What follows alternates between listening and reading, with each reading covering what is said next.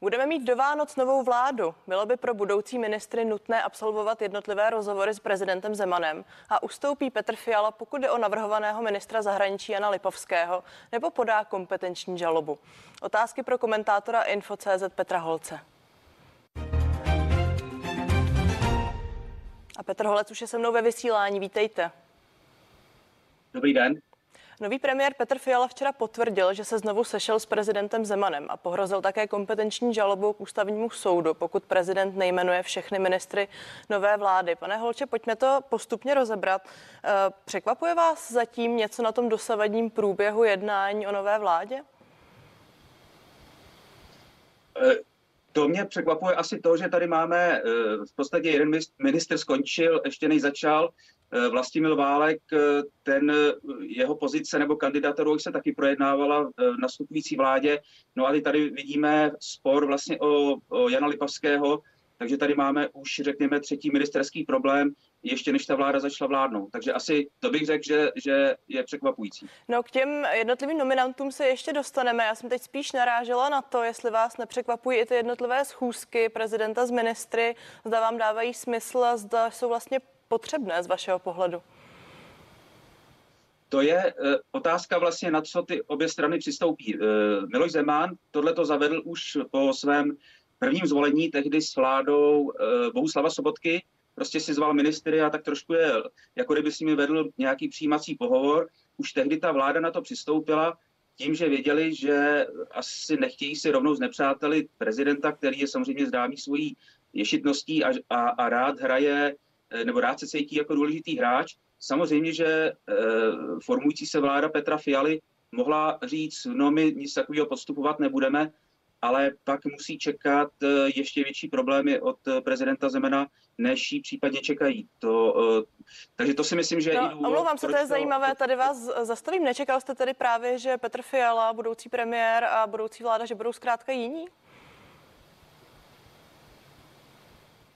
To jsem nečekal, že eh, zrovna u Petra Fialy eh, on není, nebo zatím neměl šanci projevit se jako nějaký konfrontační, opravdu silový politik, takže od něj jsem to nečekal.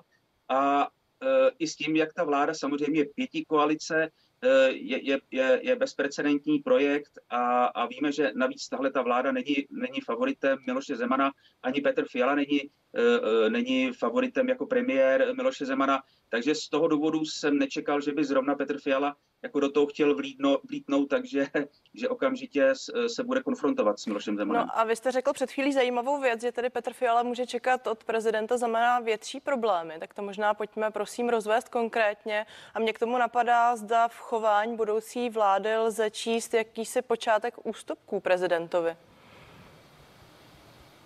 No, můžeme to tak číst ve světle toho, jak ta vláda E, nová, když ještě ale si říkala opoblok a byla v opozici, tak jak samozřejmě vystupovala tvrdě proti prezidentu Miloši Zemanovi, tak e, to jí to samozřejmě, na tom si budovala i svoji volební kampaň a, a vlastně zkoušela se, nebo e, formovala se jako, jako kontrast s prezidentem Milošem Zemanem, no ale toho nepotřebovala, nejen ho potřebuje, takže samozřejmě změnila nejen rétoriku, ale chování já to, já už jsem v politice samozřejmě zažil ledacos, tak, tak mě to nepřekvapuje. Možná eh, ta vláda eh, udělala chybu v tom, že ještě v opozici se konfrontovala tak s Milošem Zemanem, že někteří lidé mohli naivně očekávat, že, že, že to bude eh, schopná převést i do reálné politiky, když se bude ujímat moci. Takže vás nepřekvapuje, že se třeba někdo z nominantů nezvedl, nezbouřil a neřekl zkrátka, já prostě do nepojedu? Eh, ne, nepřekvapil, protože eh, taky vím, že tahle ta vláda prostě chce vládnout. Nakonec eh, slibovali lidem, že, že prostě slibovali lidem nebo zkoušeli i předčasné volby dokonce. Říkali, že každá vláda Andre, každý den vlády Andreje Babiše škodí celé zemi. Takže znovu, znovu i kvůli tomu chápu, že si nechtějí vlastně zavřít dveře u Miloše Zemana, nebo přivřít, tak přivřít dveře hned ještě než, než vládnou. Já se vrátím k tomu kompetenčnímu článku, o němž byla řeč na úplném počátku, protože o němž se mluví v souvislosti právě s nominantem na ministra zahraničí eh, Janem Lipavským. Eh, my vlastně z médií víme, že ta neochota prezidenta se vztahu, jmenovat eh, jednoho z kandidátů se vztahuje právě k panu Lipavskému, ale teď narážím na to, že vlastně z té komunikace to zatím nebylo jednoznačně potvrzeno. Tak co říkáte na ten styl vůbec komunikace s veřejností v tuto chvíli? Protože jestli si vzpomínáte na úterní setkání eh, vlastně pana Lipavského z novináři, tak on předstoupil a uvedl, že ho nebude některá komentovat, že neví, zda se jedná vlastně o něho, eh, s nímž má prezident výhrady. Nicméně posléze se objevila zpráva na frekvenci jedna, že jde skutečně o pana Lipavského, ale ani, ani hrad, ani vláda tu, tu informaci nepotvrdili. Tak není na tom něco zvláštního?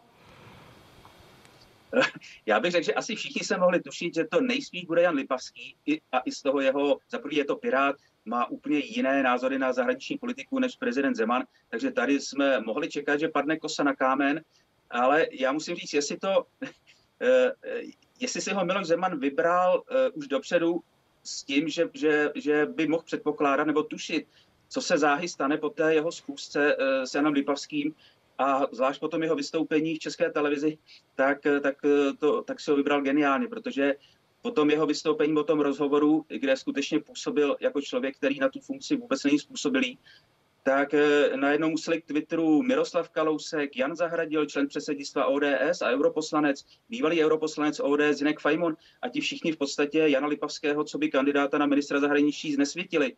Takže teď si představte, že eh, Petr Fiala jako premiér případně bude podávat kompetenční žalobu k ústavnímu soudu na prezidenta kvůli, kvůli kandidátovi na ministra, kterého mu znesvědčují vlastně politici vlastní strany i, i vlastní koalice. No a jak tedy čekáte, že to dopadne? Protože například eh, senátor Zdeněk Hraba za stan už naznačil v rozhovoru pro eh, Echo 24, že pokud eh, vlastně Piráti stáhnou tuto nominaci, takže se situace navrátí do normálu a odblokuje se, ať cituje jeho slova, tak myslíte si, že Petr Fiala ustoupí nebo že opravdu dojde na kompetenční žalobu? Tady je, eh, tady je vlastně několik eh, možných scénářů. Jeden je, že, že vyměknou Piráti takzvaně a stáhnou nakonec Jana Lipavského a, a dají jiného kandidáta. Eh, pak tam může být taky to, že prostě si ty čtyři strany bez Pirátů, ty vládní, řeknou, Piráty vlastně nepotřebujeme ani ke sněmovní většině, takže s nimi končíme ve vládě. Nakonec tu koalici s Piráty už rozpustili de facto i, i starostové, protože řekli, do, Piráty jdem, eh, do, pardon, do vlády jdem i bez Pirátů a do příštích sněmovních voleb jdem taky bez Pirátů. Čili to už je jenom pro forma existence té koalice. Čili to je taky jeden z možných scénářů. No a pak je ten asi nejhorší, nejsilovější a nejkonfrontačnější a to je, že Petr Fiala podá uh, kompetenční žalobu, ústavní soud rozhodne, že, uh, nebo nařídí Miloši Zemanovi, aby prostě že, jmenoval Jana Lipavského, že nemůže vetovat kandidáta na ministra, kterého mu dá premiér No a Miloš Zeman eh, to odmítne vykonat, řekne samozřejmě, že ústavní soud je spolitizovaný, což bohužel Pavel Rychecký v jeho čele udělal a zůstane eh, prostě zatvrzelý. A ono to není tak, že když tohle ústavní soud rozhodne, tak případně může si eh, na Pražský hrad nebo do Lán přijet pro prezidenta policie a odvést ho do vazby. To je úplně jiná situace. Pak by musela asi následovat nějaká parlamentní žaloba za vlastní zradu, ale tam na to ta současná eh, vláda nemá většinu dostatečnou, protože to není prostá většina. A můžeme tady mít eh, v podstatě zaseknutou situaci, kdy, kdy eh, prezident odmítne jmenovat kandidáta na ministra a nebudeme mít novou vládu případně. Na to jsem se právě chtěla ptát a rozpracovat, jak si ten scénář a přesně jsem dospěla k závěru, že možná i ústavní soud může opravdu říct, že Miloš Zeman překra- překračuje své pravomoce, nicméně i přesto následně prezident vládu nejmenuje. A co by tady pak mohlo být? Je tady tedy ještě ve hře například varianta úřednické vlády? To může být taky varianta, samozřejmě to pak záleží na, na dohodě celé vlastně parlamentní reprezentace politické, protože tam už by vlastně ta uh, nová vláda ztratila tu, tu sílu, kterou teď má, která se odvíjí z jejich sněmovní no, parlamentní většiny. Oni mají většinu prostou jak ve sněmovně, tak v Senátu, ale nemají potom tu dostatečnou většinu na, na, na tu žalobu prezidenta za nějakou vlastizradu, nemůžou určitě počítat s podporou ANO ani SPD, to je jasný, ty je v tom nechají vykoupat. No a ano, a úřednická vláda by mohla být uh, řešením, taky nám potom můžou vyset ve vzduchu předčasné volby. To, to je skutečně nejistý scénář a bezprecedentní situace, Eh, tu jsme ještě nezažili. Takovou. Mimochodem vrátím se ještě jednou ke slovům a komentářům senátora Hraby a ten také dnes naznačil, že eh, je to možná i téma k diskuzi eh, o změně vlastně ústavy právě v tom bodě, kde se hovoří o jmenování jednotlivých členů vlády a pravomocích prezidenta. Tak je to vůbec téma podle vás? já si myslím, že by nám to prospělo už dávno. Tohle to se s námi tahne čtvrtstoletí. Interpretace téhle jedné věty, kterou různí ústavní právníci interpretují různě, jak víme, co právník to, to právnický názor. Navíc nezakrývejme si, že ústavní právníci, kteří často vystupují v médiích, tak vlastně skrz právo neinterpretují své vlastní politické preference.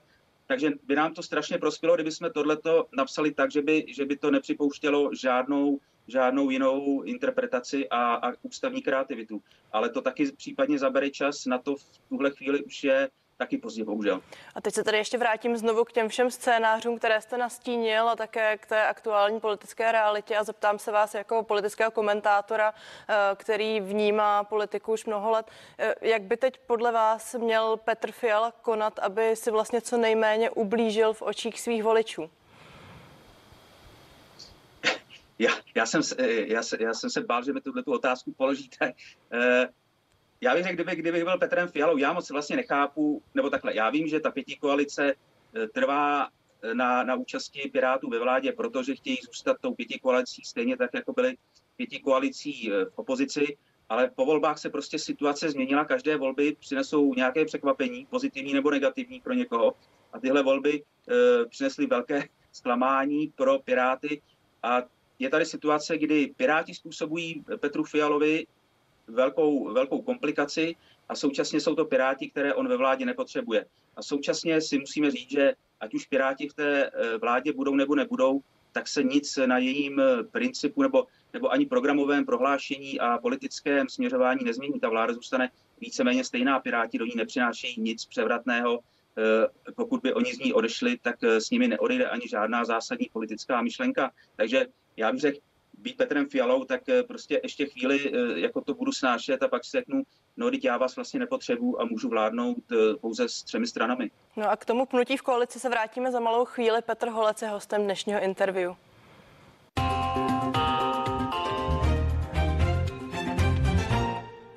Pojďme ještě zpět k jednotlivým kandidátům na ministra. Zítra míří do Lán poslední z nich a sice budoucí ministr zdravotnictví Vlastimil Válek. Eh, Dola naopak nedorazí kvůli covidu kandidát KDČSL na ministra zemědělství Zdeněk Nekula.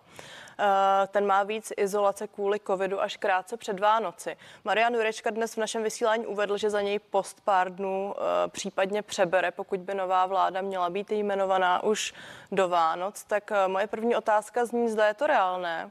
A ta druhá hned na ní navážu, zda je něco podobného případně i právě s ministrem zahraničí, pokud by byl ve hře nový kandidát. To je samozřejmě možné, akorát principiálně obě ty situace jsou odlišné. Tady eh, ta první, tam je prostě eh, onemocnění covidem, takže to není, že by, že by měl případně prezident s tím kandidátem, pro, kandidátem problém, eh, ale pokud, pokud někdo zaskočí, pokud by tady chtěla, nebo Petr Fiala chtěl řešit tu situaci s tím, tím způsobem, že někdo zaskočí za Jana Lipavského, tak tím v podstatě ustupuje prezidentu Zemanovi a v tu chvíli se může spustit další spourana u Pirátů, ne na jejich pirátském fóru, které známe, to je, to je vždycky eh, prostě eh, prach eh, nebo sud střelného prachu, který může kdykoliv vybouknout. A oni už těch facek schytali tolik, že nevím, jestli by ještě měli další tvář, kterou by nastavili na tuhle. Takže, Takže oni by nakonec mohli ano, oni by mohli nakonec z té vlády vypadnout sami, pokud by si tohleto interpretovali jakože je v podstatě Petr Fiala postupně obětovává. No, já jsem se právě chtěla ptát, zda by to nebyla jakási prohra pro Petra Fialu, aby už jste mi částečně odpověděl. Částečná prohra by to byla, částečné vítězství a určitě e, e, řešení situace. E, jinak zeptám se ještě na váš názor, pokud jde o dosavadní nebo o to představené personální obsazení formující se vlády, protože jste sám v úvodu naznačil, že už bylo několik, řekněme, kaněk a zemětřesení, tak jak zatím vnímáte to složení? Já musím říct, že jsem uh, lehce zaskočený tím, že tak jak, já už jsem to říkal, jak ta uh, formující se vláda nová ještě v, opo, v opobloku, když byli v opozici, tak vyhrotili politickou situaci tím, že prostě oni jsou něco úplně jiného, že Andrej Babiš škodí zemi a že s nimi přichází skutečně změna a mají na všechno medicínu. A najednou vidíme, že se nám vrátil covid a oni mají té medicíny jakoby ještě méně než, než ta vláda eh, Andreje Babiše, což možná, nebo což je i logické, protože vláda Andreje Babiše už si to vyzkoušela několikrát, ale přinejmenším tím, jak oni eh, vidí Andreje Babiše z toho, že má eh, na svědomí 30 tisíc mrtvých a podobně, tak jsem čekal, že aspoň budou připraveni perfektně předstírat, že mají ten zázračný lék, ale oni nejsou schopní zatím ani to předstírat. To mě zaskočilo asi a Eh, a tím, že oni i Andrej Babišovi vyčítali eh, špatnou komunikaci nebo jeho vládě během, během pandemie a Vlastimil Válek, myslím, eh, jestli netrůfnul i, i, i personálie té, té končící vlády, tak minimálně se jim vyrovnal tím, že jemu skutečně, já nevím, jestli rozumí někdy on sám sobě. No a když se vrátím k tomu konkrétnímu personálnímu obsazení, tak sám jste již eh, mluvil tady například o kandidátu stanu na ministra průmyslu a obchodu Věslavu Michalíkovi, který odstoupil z té kandidatury ještě dřív, než se vůbec potkal právě eh, s prezidentem a to pro nejasné obchody a vlastně pozadí eh, svého vlastního biznesu. Byl to správný krok a byla to vůbec správná volba? Nebyla, je to samozřejmě další ironie té nové vlády. Vidíte, že a jsou to dvě ironie hned. Za prvý Věslava Michalika doběhlo, řekněme, eh, velké podnikání, které zase utáhne Andrej Babiš a vidíme, že prostě eh, na velké podnikání se stavují eh, jiná pravidla než na politiky. A to, co je možné ve velkém biznisu a běžné, tak když přijdete do politiky, tak to najednou nemůžete vysvětlit, protože se to stává nepřijatelný. Takže já vůbec nechápu, proč stan ho, ho nominovali, když o těchto problémech navíc věděli o té minulosti. To je jedna věc.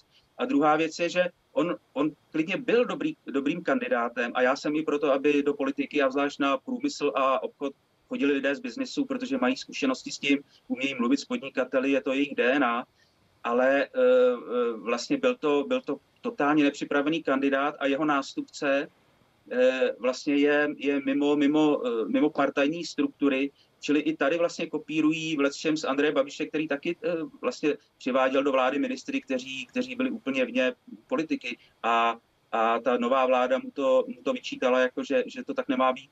No, nedá se to interpretovat také eh, tak, že zkrátka došli zájemci, a omlouvám se za, za ten výraz, ale není to také tak, že třeba po zkušenostech eh, s Babišovou vládou a s tím častým měněním ministrů teď zkrátka ubývá adeptů na ty posty, kteří by měli chutit do velké politiky?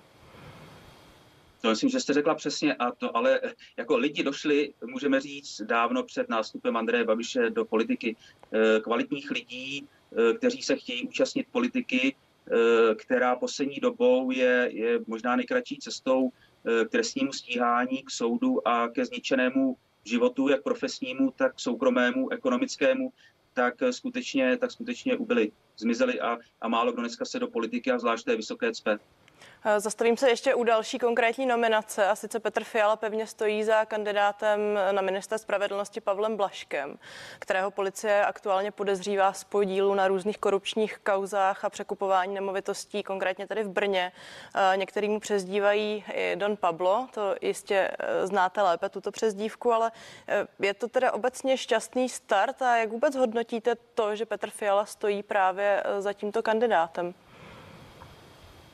Podívejte, eh, Pavel Blažek je, Pavel Blažek eh, stvořil Petra Fialu, to je, to je člověk, který ovládá politiku, nebo minimálně politiku z, za ODS nejen v Brně, ale, ale na Jižní Moravě, velmi vlivný. On to byl, kdo přivedl Petra, Fialy, Petra Fialu do, do, do politiky a udělal z něj i předsedu ODS. Čili tam nemůžeme čekat, že by Petr Fiala eh, se mu nechtěl revančovat. Ona je to, znovu je to ironie, kterou politika tak miluje. Vlastně Pavla Blaška postihlo víceméně to samé, co co Jaroslava Faltínka. Jaroslav Faltínek taky vlastně byl mediálně popravený za to, že byl, že byl podezřelý v nějakých kauzách. Nakonec nebyl trestně stíhaný, není, není ani obžalovaný nic. Stejně tak Pavel Blažek, ale najednou kolem Pavla Blažka eh, vzniklo ohromné jako pobouření, jak ho někdo může, jak ho můžou média prostě takhle jako reputačně obvinovat. Eh, je, je to to samé, co už tady známe z minula, takže Pavla Blažka prostě dostihla, dostihlo to, co před ním dostihlo i jiné politiky, já si nemyslím, že, že, nemá, že, že by mělo být diskvalifikací to, pokud se vaše jméno objeví v nějaké kauze jenom že případně jdete podat vysvětlení na policii, nebo jste vlastně v pozici svědka. To, to člověk není obviněný, není, není nijak jako deficitní, ale prostě tím, že média tak ovlivní politiků a jakmile vás někdo dá do takového článku a spojí s vaším jménem takovouhle kauzu, tak okamžitě prostě uh, máte reputační problém. Na úplný závěr vás poprosím opravdu krátkou reakci. Zda potom všem, co jsme si tady dnes řekli, čekáte, že nová vláda tady bude do Vánoc, nebo ne? Uh, to, uh, to, to bych potřeboval znovu věšteckou kouli.